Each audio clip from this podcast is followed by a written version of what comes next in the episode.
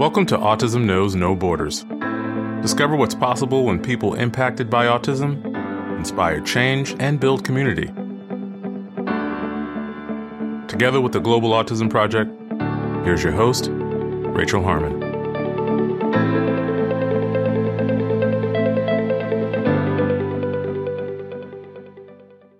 Hello, everyone. Our guest today is Maggie Nunez. Originally from Dominican Republic and currently living in New Jersey, Maggie is a mother of three, two of whom are autistic. Her sons Daryl and Alvin are 16 and 13 years old. As a cancer survivor, Maggie hopes to encourage other parents to prioritize their own health in order to effectively take care of their children. In today's conversation, we discuss her two sons' autistic strengths challenges her son Daryl has overcome, thinking about her children's future, what motherhood has taught her about herself, autism acceptance in Dominican culture, her family's supportive attitude, and advice for other parents. In this episode, discover what's possible when taking care of yourself lets you take care of others. For more information about Maggie, please visit our show notes at autismknowsnoborders.com. We appreciate your time. If you enjoy this podcast and you'd like to support our mission, please take just a few seconds to share it with one person who you think will find value in it too. You can also follow us on Instagram at Autism Podcast, subscribe to our YouTube channel, Global Autism Project, and join our community on Mighty Networks at community.globalautismproject.org. And now, I present you Maggie Nunez. Hi, Maggie. Welcome to Autism Knows No Borders. Thank you for being here today. Hi, Rachel. It's my pleasure. Could you please briefly introduce yourself? Sure. My name is Maggie Nunez. Uh, I'm from Fair Lawn, New Jersey. I'm the mother of three children, two of whom are autistic Samantha, Dariel, and Alvin. Okay. How old are your kids? Samantha is 20, Dariel is 16, and Alvin is 13. Okay. So tell us about your children, especially the ones with autism. What are some of their interests? First, could you clarify which ones are on the spectrum? On the spectrum is um, Dariel and Alvin.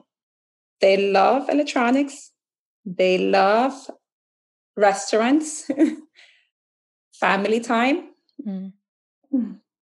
What's their relationship like? You mean Dariel and Alvin or the three of them? The three of them, yeah. They get along pretty well. Sammy and uh, Dariel would interact the most since Dariel is, is verbal and Dariel is, is more um, high functioning. Usually she would take him out to buy lunch, to spend time together. She's always working. So when whenever she has a day off and uh, she feels that they haven't been engaging much, she'll take him out to eat. And uh, and Alvin, Dariel is very caring. He cares for his brother, but they don't really have that big bond. They care for each other, but they since they have different interests and their ages different too, you know, if we go to the park, if I ask Dariel, go play with Alvin, Dariel will go watch Alvin, but Alvin doesn't really engage, mm-hmm. you know, in the playing. Alvin just wants to do whatever he wants to do. So it's hard to really like get Alvin attention and be like, Alvin, let's play ball. You know, you might throw the ball at, you know, for him to catch, but he might run around because something else got his attention. So it's it's the relationship that they have is more like caring and watching over, but and trying to engage, but sometimes they will click, you know, they will be playing. And then other time, Alvin would just be totally distracted. Hmm. How does Alvin communicate? He was nonverbal, but then he started his his speech is very limited. if he wants to go to a restaurant, he would say, I want restaurant, please. Or he'll say, I want park. And if I ask him, use your words nicely, he'll say, I want to go park. But if if if I don't tell him to use his words nice, you know, cover the, the proper way, he'll just be, I want food, or I want park, or I want pool. Okay. So, what are some of their strengths related to autism? They're willing. They're always willing. Sometimes you spend too much time in your own head. And if you stop your thoughts and you would listen, and you know that somebody's trying to help you, you would go along. And uh, they're willing to listen, to get instruction, to follow through. But sometimes it's, it's, it's you against the distraction, whatever distraction they have. But once you get their attention and their focus, you're able to work with them. I would also say that they're very, very loving and kind. And uh, what else? They're very savvy when it comes to technology. like helping you get on this Zoom call. Yes. so, how does autism affect their lives? Ooh. It's hard to answer that question, Rachel, because you'll be under my opinion, my perspective, and they might have a different different answer than because it's how it affects them directly. Mm-hmm. So um, if you ask me, Alvin, Alvin is the happiest boy. If you give him food and electronics, he is all in. You know, he is very motivated by food and he's a happy boy. So he wakes up every morning excited, ready to go, like full of energy. You don't see nothing, you know, like him being feeling limited because he's autistic. He's just ready. And uh, when it comes to Dariel, I would say it has affected him the most because he is aware of the diagnosis and uh, he have been through so much on his journey from knowing that he was autistic, from not being able to control a lot of his uh, emotions and everything that was happening, the school system as well, you know. So to be honest, I'm like, I'm Dariel's biggest fan. Mm. He has been through so much and, and everything that he has overcome. I have so much respect and admiration for him. So what I can say. Yeah. What were some of those challenges that he overcame? Uh, Dariel was uh, placed in a out of district school because uh, when he was in the regular school system in district, they couldn't meet his needs. So they had to send him to an out of district school. Being in that environment and uh, not feeling comfortable and not feeling happy where he was. But yet, you know, I'm thinking he's in the right placement because of how he's acting.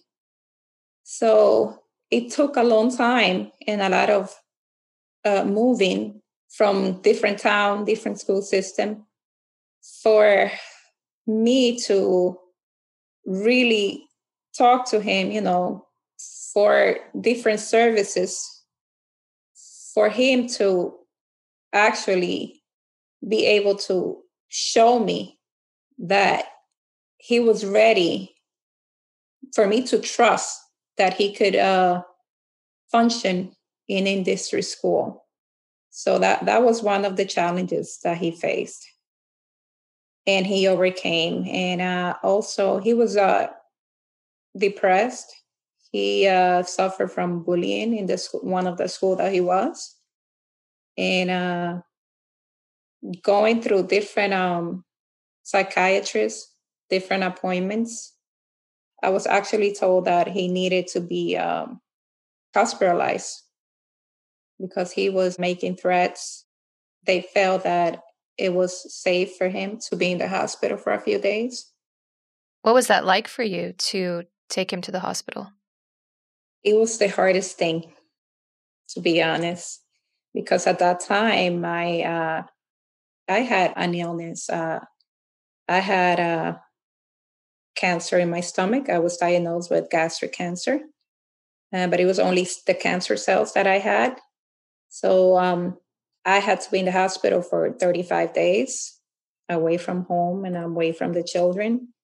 And at that time, Dariel was very confused, very anxious with the school, not being happy in the school. But yet, I still didn't know if taking him out of that school was the right thing to do because I'm I'm like, what do I do? I would talk to him and I told him that it's it's not up to me. It's up to how he would behave. Because if he didn't change his ways and the way he was behaving, he wasn't going to be able uh, you have to help yourself in a way. If he didn't feel that that was the right place for him, and if he knew that that school was for kids with behavior challenges, then he would have to control his his, his behavior and his emotions and but then Dariel would uh, control his emotions um, in the school. And uh, when he would get home, he would explode. Hmm. So it was difficult for me because every time that I would go to the school, he's great.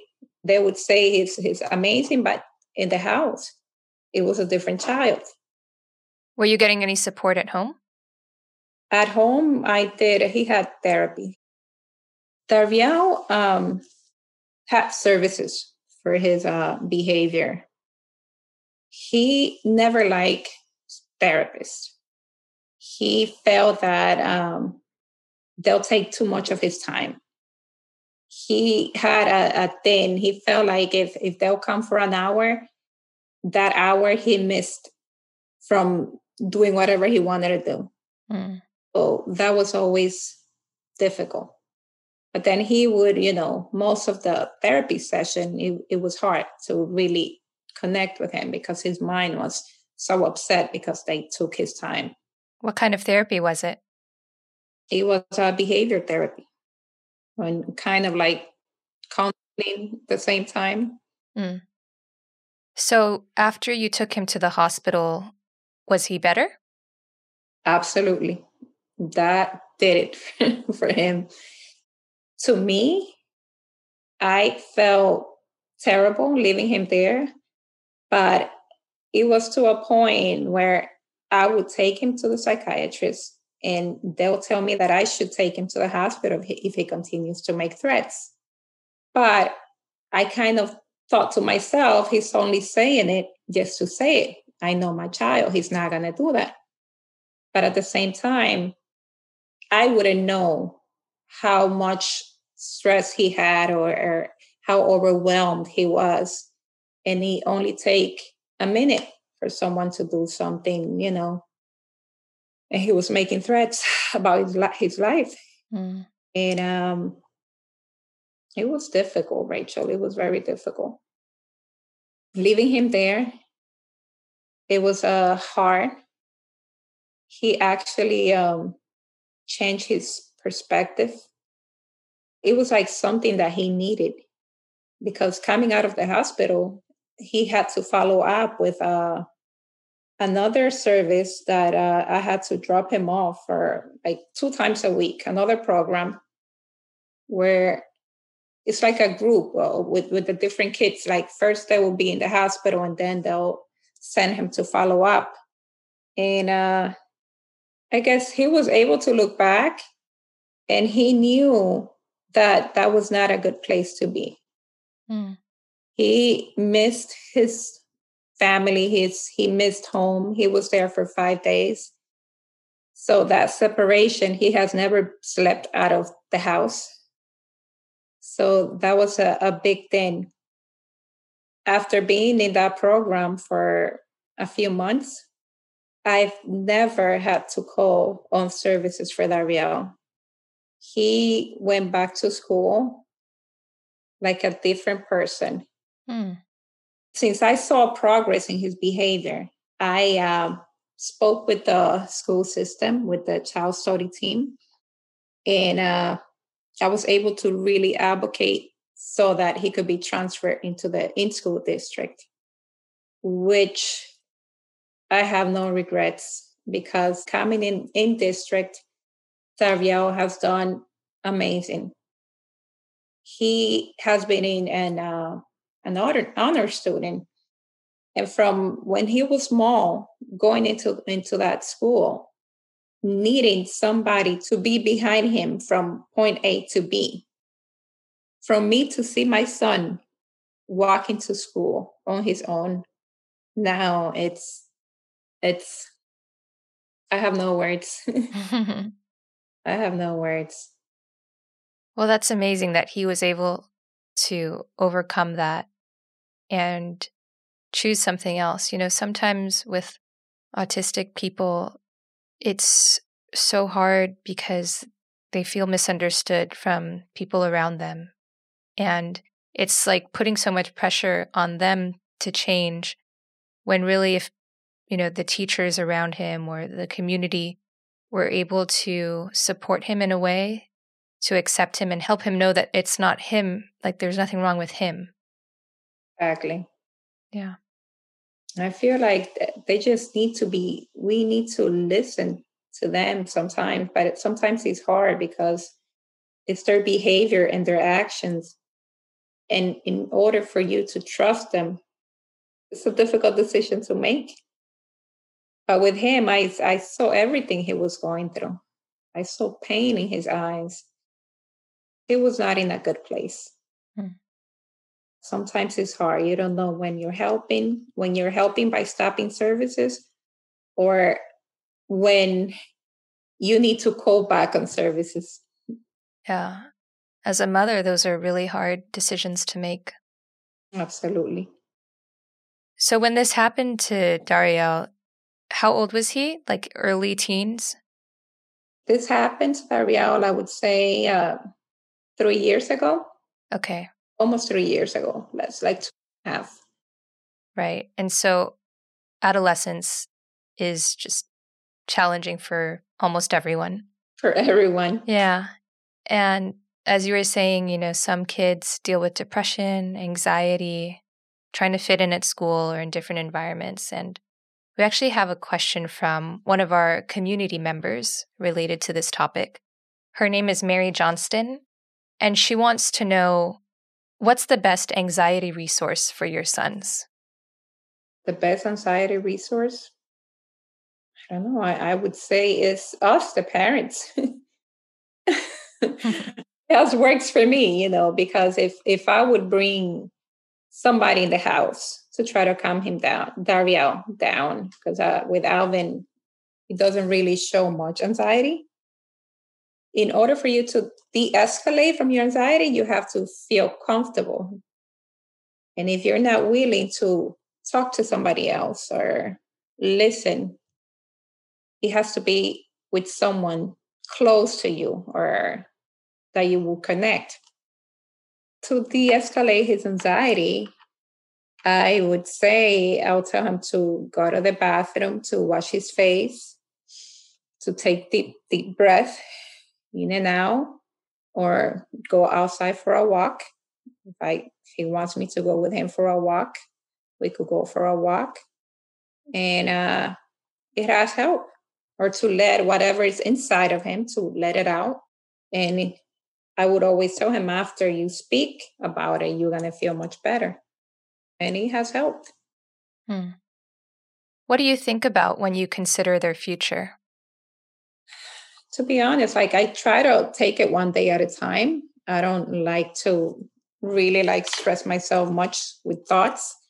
But um I see a bright future, especially for both of them. But Dariel has turned his life around in such a way that I see him living a normal life, independent. He uh, actually has his permit. I'm gonna see if I can get him to take uh, classes to maybe get his license. Mm-hmm. So um, I see a, a bright future for both of them. Does Dariel have friends now? He has some, that's one of the main things with him. Is socially, he isn't much, he won't really like start conversation, but if you engage him, he would answer whatever you're saying or he would engage. So uh, he has some some friends, but it's it's online. Before the pandemic, when he used to go to that um, out of district school, he has some kids in there that he'll get along, and I would drop him off so for some play day sometimes. But um, after the pandemic, that everybody's home, he hasn't been really socializing much. Yeah, it's been hard for everyone. Absolutely. Does Alvin receive any services now? At this moment, he's not. Okay. Are you preparing him for also living independently? We are. Uh, in the school that he goes to, they're they're amazing. Their life skill teacher, the, his main teacher, she's great. So they are teaching him how to do his laundry, how to use the dishwasher, how to use the microwave, and uh, we work close together. So um, if he's doing something in the school, I try to practice it here at home with him, and he's learning how to do his laundry. He, he does chores for me, like uh, Alvin, uh, let's sweep the floor. Mm-hmm. He tried. Life skills to me is for him to do things on his own is, is very important. But as far as if he's really able to live on his own, uh, I don't know. Because he has a lot more limitations than Dariel does. Alvin needs eyes on him all the time. He's not aware of, of danger. He's, what can I say? There was a time that uh, he was able to open the door and he ran out of the house. He have done this a few times. And when he was smaller, now he sees the door open, he closes the door. Mm-hmm. but still, you know, it's it's to a point where I cannot say, "Oh, I feel safe" if my eyes are not on him. He needs eyes on him all the time. Okay. What have you learned about yourself from being a mother? Uh, what have I learned? I'm learning something every day. Uh, what have I learned? Rachel, I was not raised by my mother. I was raised by my grandmother in Dominican Republic. My grandmother had 10 kids of her own, and four of her kids had special needs. And uh, I never had that one mother to daughter attention. And um, being to be a mom, I first needed to learn how to mother my own self. Mm-hmm. Not saying that my grandmother didn't do a fantastic job. She did whatever she could, and I'm so grateful for her to this day. But um, being a mother and uh, having two diagnosed back to back and learning about autism and finding resources and doing the very best that I can every day, I've learned that I'm stronger than I'm much more stronger than what I thought I was. I'm able to face challenges and overcome them. So, and I'm still able to to try my very best to be uh, positive and uh, self motivated because uh, you know at the end of the day you can read a hundred positive quotes if you can read them but if you don't make an effort in your everyday to do the best to wake up and do what you have to do regardless of how you might be feeling. Yeah. So did you grow up in dominican republic? I came to this country when i was 14 okay did you know about autism before having your first son? No idea what it was. Okay. So actually we have a partner in Dominican Republic, one of our global autism partners. She's in Santo Domingo. She has an autism center there. Oh wow. But from your experience being I guess Dominican American, having both cultures mixed, what do you think is the level of acceptance and understanding of autism within the Dominican culture, especially in the US? Mm. I would say that to a lot of parents, acceptance and acknowledging that their kids have special needs sometimes take longer because they want it, they think that the kid is fine. You know, they might be showing some red flags here and there, but they still think that no, they don't need no no therapy. They're fine. They're fine. And I feel that the earliest that you can see that that your kid ha- needs some some therapy or evalu- to be evaluated is is so beneficial for them. So I feel that I'm on, uh, you know, like my culture, Dominicans, or I don't know. It could happen in other cultures too. Mm-hmm. But um, accepting that uh, there's something wrong, that they might need help, is difficult. How did you finally come to accept your son's autism? I uh, embraced it. I accept it because that's the best thing you can do. With Ariel, when I was told he was uh, autistic, I just listened to the evaluation and I, I was able to. Because sometimes they might be showing some some red flags, but we don't even see them. But once you take them to the doctor, and the doctor would point certain things, and you look at them and you were like, you'd be like, oh my God, it's true. I wasn't paying attention to that. I accept it because that's my son. I love him. And uh, I am here to do whatever is necessary for him to be happy, to be okay. And how about with Alvin? Did you get an evaluation early on? Did you see some signs right away? Dariel was more delayed into walking. Dariel was uh, more delayed in saying his first words. So with Alvin, everything was different. I was paying more attention because I had already known about Ariel. So he was very alert. Everything was going great with him. And then when he when he turned two years old, he froze.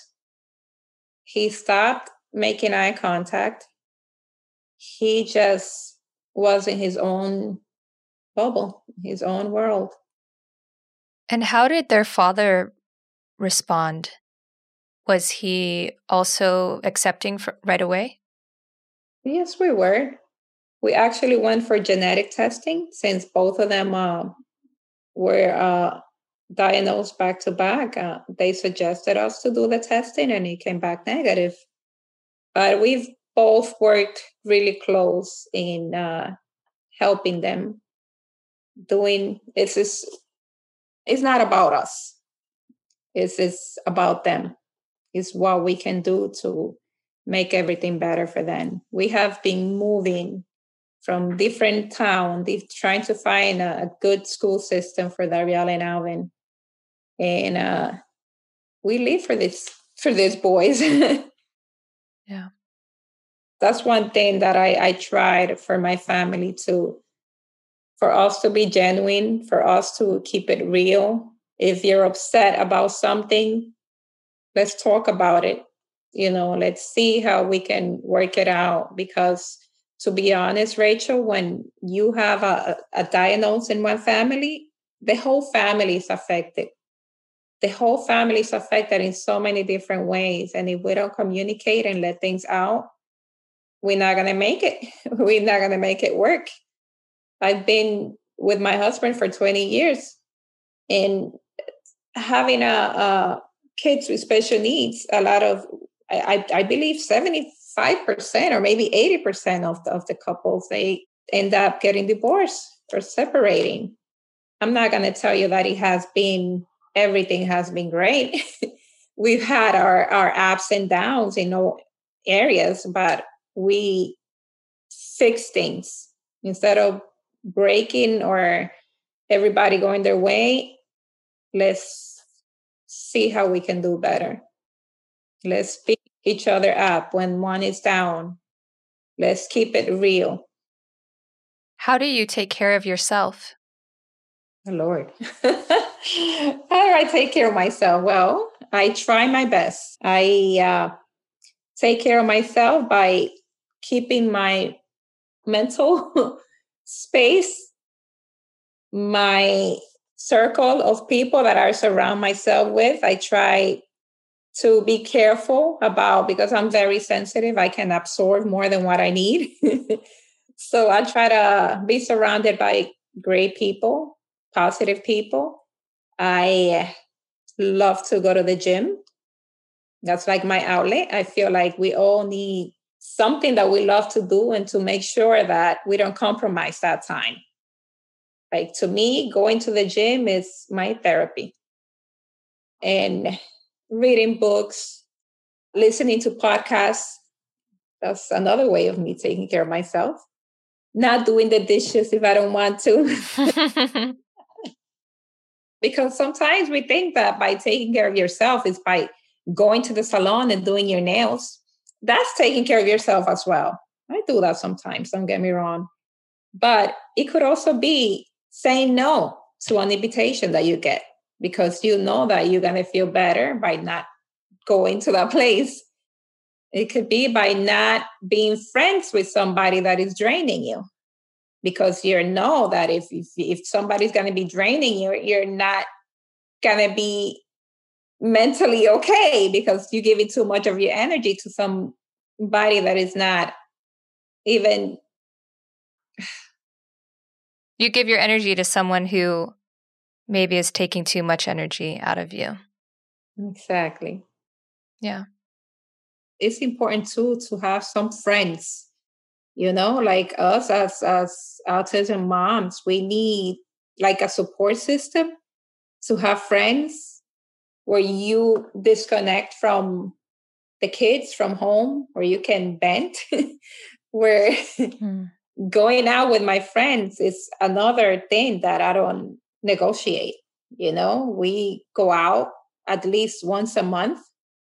We go for coffee, we go for lunch, for dinner.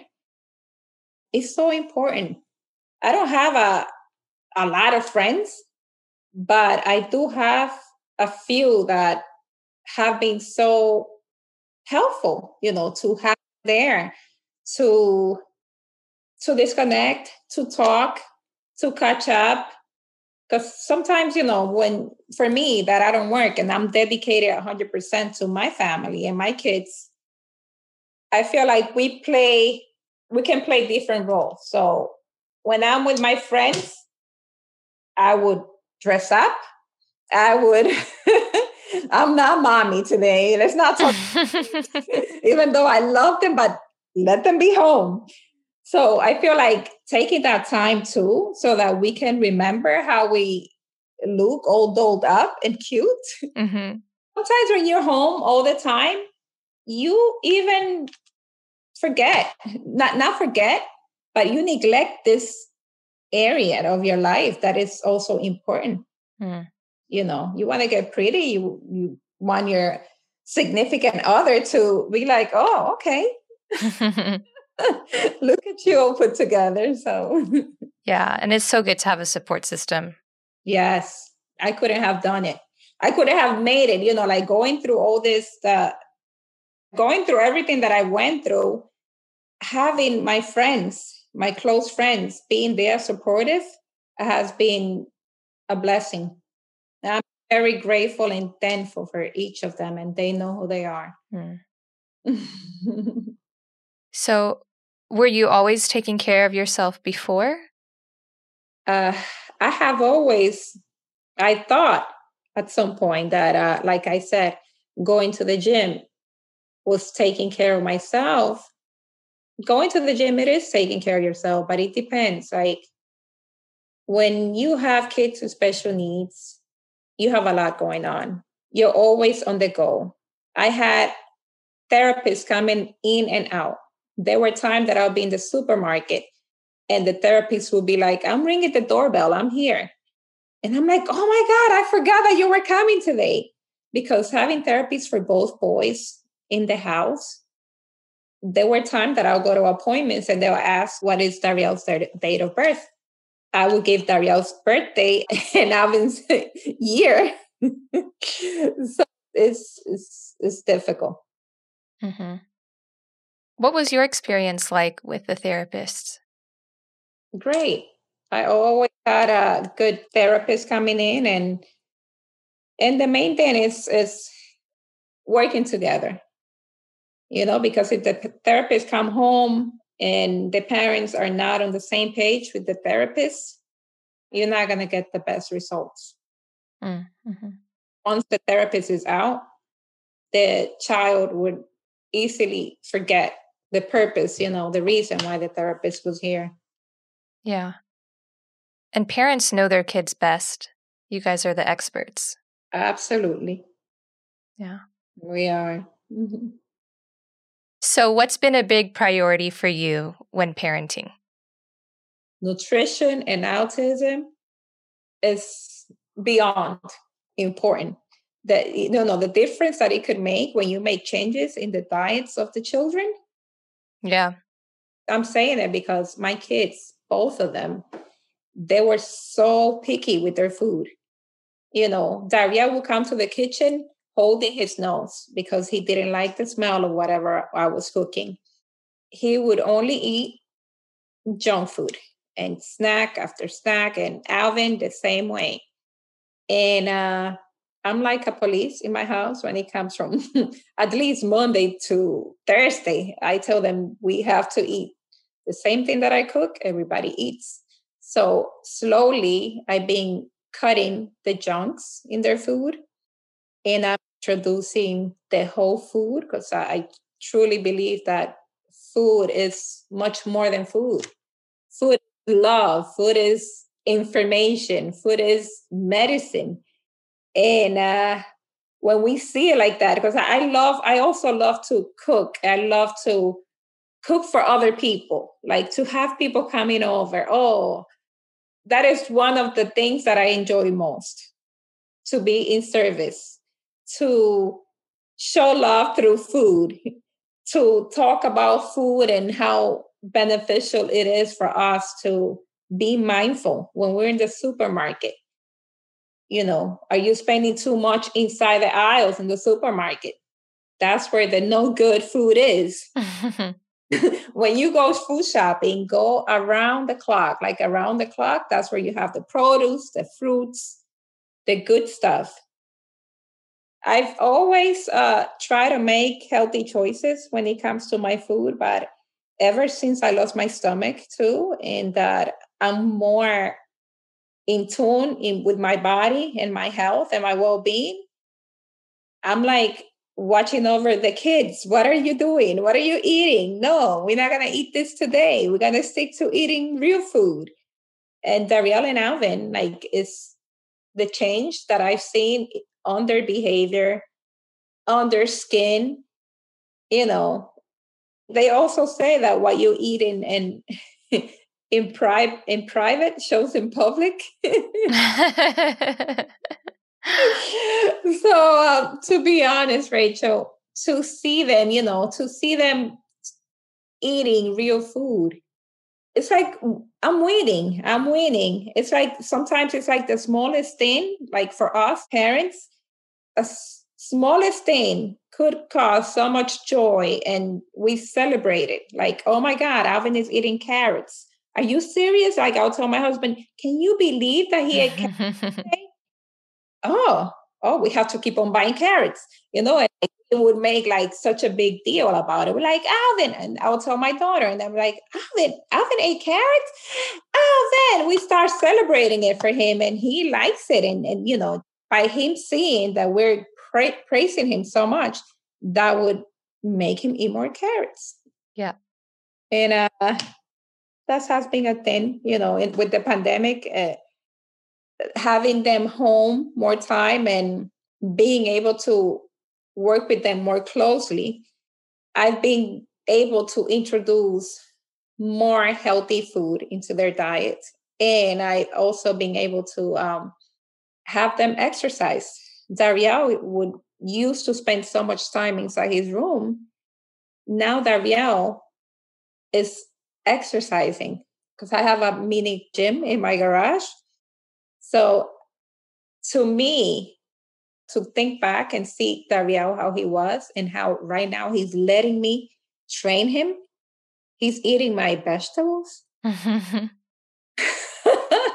you know, like at some point in my life, Rachel, I'm not gonna lie to you. I I felt like how about me you know i'm i'm just because i'm i'm not working i'm totally dedicated to my children that's when before i would say oh i would like to get a job or i would get dressed up and be ready to go every day put on my makeup go out there in my heels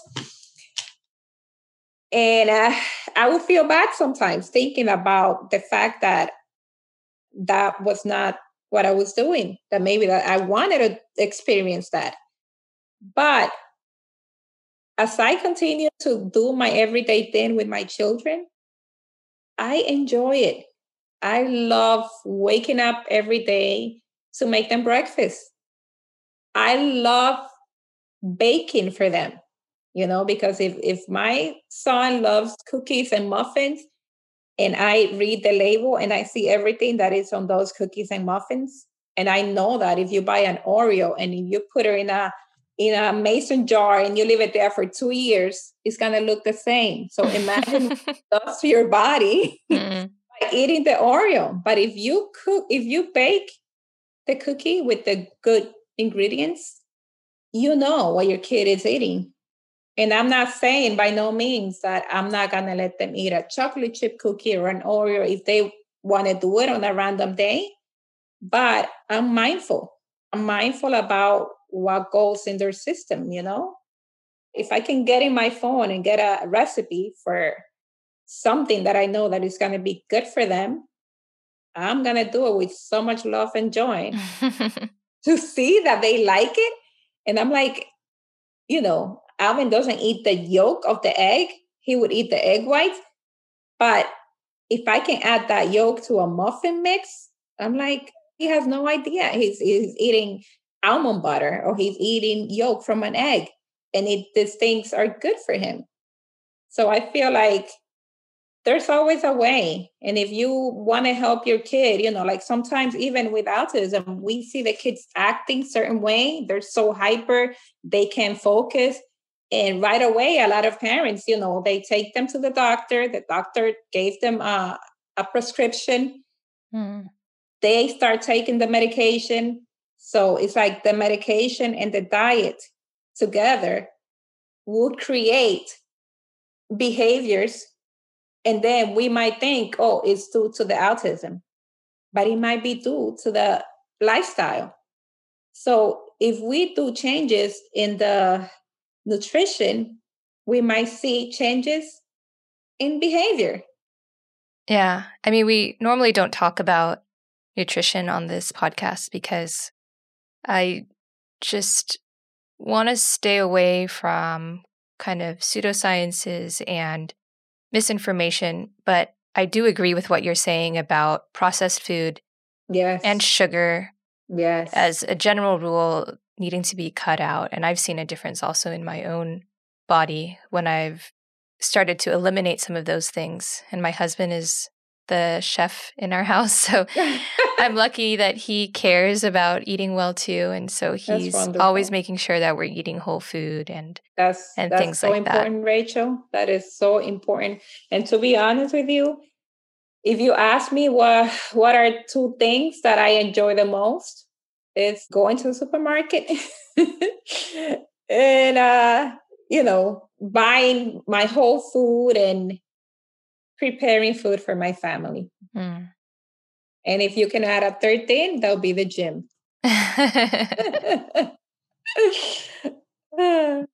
All right maggie i'd like to close with one last question.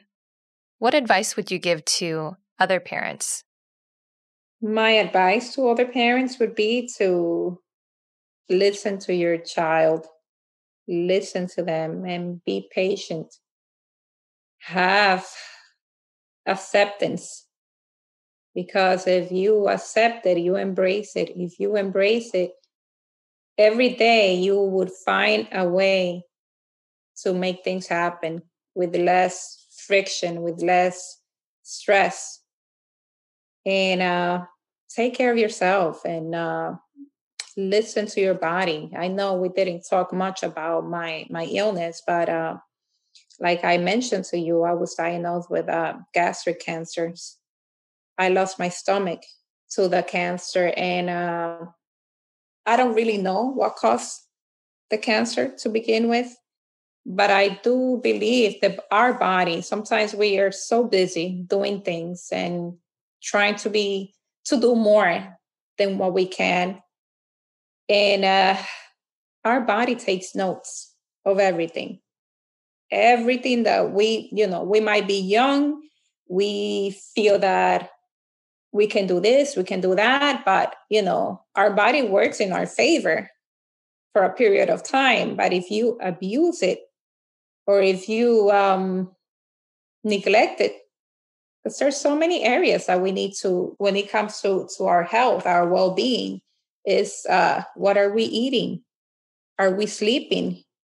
Are we uh, in movement because I feel like by having the lifestyle that I, I have, that I love to exercise, it had helped me so much bounce back from this illness like the way that I did and uh, continue to live and be able to care for my kids, even though I'm still struggling keeping up with my my health.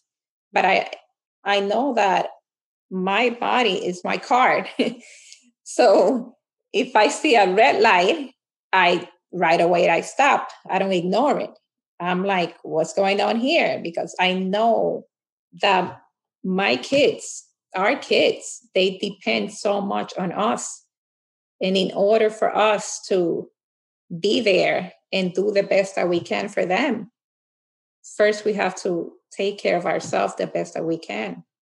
And sometimes we just have to take that that moment a few step back and be able to look at ourselves from another perspective you know?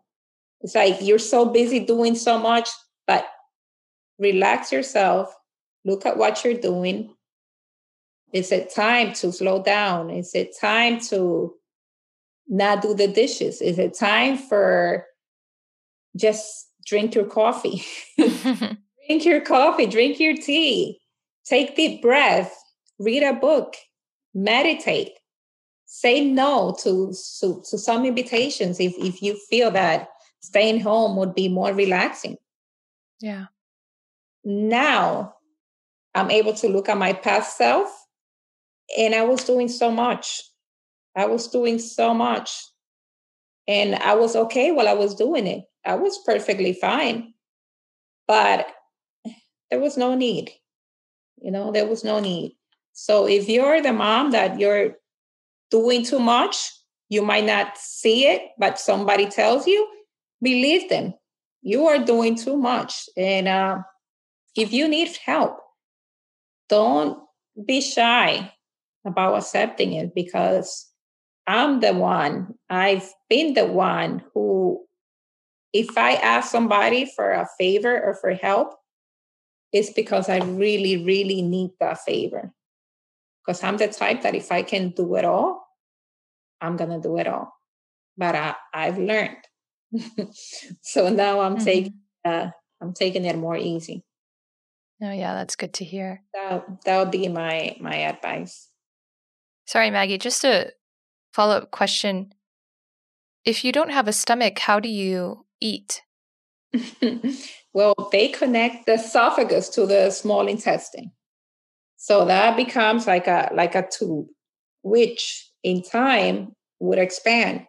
But at first, let's say it's like if I drink water, I have to drink it, take my time. I cannot drink the water like how I mm. used to because I would faint or something would happen to me because it's this is like a, a straw now. Okay. Yes. So now I have to be, uh, I have to relearn how to eat. I see. It's been challenging, but uh, I feel like in life you get used to everything. Mm. Mm-hmm. And cancer is gone, so cancer is that's gone. That's great news. Yeah. Yes, and I'm able to do everything that I was doing before. Mm-hmm. Drink my water really fast. How about you? yeah. it's probably not good for anyone anyway. right? Yeah. I should talk to Alvin. He does that all the time. Mm. it's like my daughter would say to me, Mommy, don't worry. I'm when I become famous, I'm gonna get somebody to write a book about your life because I feel like I've I've been through so much in life uh, and you know with the kids with my own life when I came to this country I didn't go to school back in Dominican Republic so it's like I skipped I didn't go to third grade four five six and they jumped me to eighth grade in in here. So not knowing English, not knowing Spanish. I managed to go to high school. I, I got my high school diploma. I went to college for a year and a half, but then I had my daughter. My daughter is not my husband's biologically child.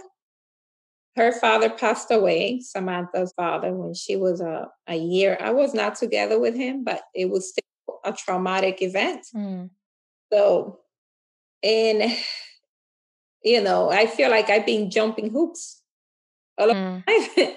and then, you know, trying to move around, trying to find a good school system for the boys. I've like we've never really like have taken time to go on vacation because it's always something. So when we finally found the time to go on vacation and go to Florida, that's when I got the diagnosis of cancer. And it's like, can we get a break? mm. But um now you know, I feel that I was able to recover from my illness. The kids are doing great. My husband and I, now, to be honest, like we have the best relationship now that we ever had. And it's funny, it's it's crazy because it's we've been together for 20 years. We met at the gym and we still go to the gym together and we not all the time yeah. always working, but we have the best workout. So you see, like when the kids are okay, we're okay. Hmm. But if there's so much unbalance on, you know, on uh, needing the services and, and, you know, but it's under control and it's been like that for a while and I'm embracing everything and I'm I feel so grateful. Mm. Beyond grateful for uh, everything. Yeah. All right, Maggie. Well, how can people learn more about you? Do you have social media you'd like to share?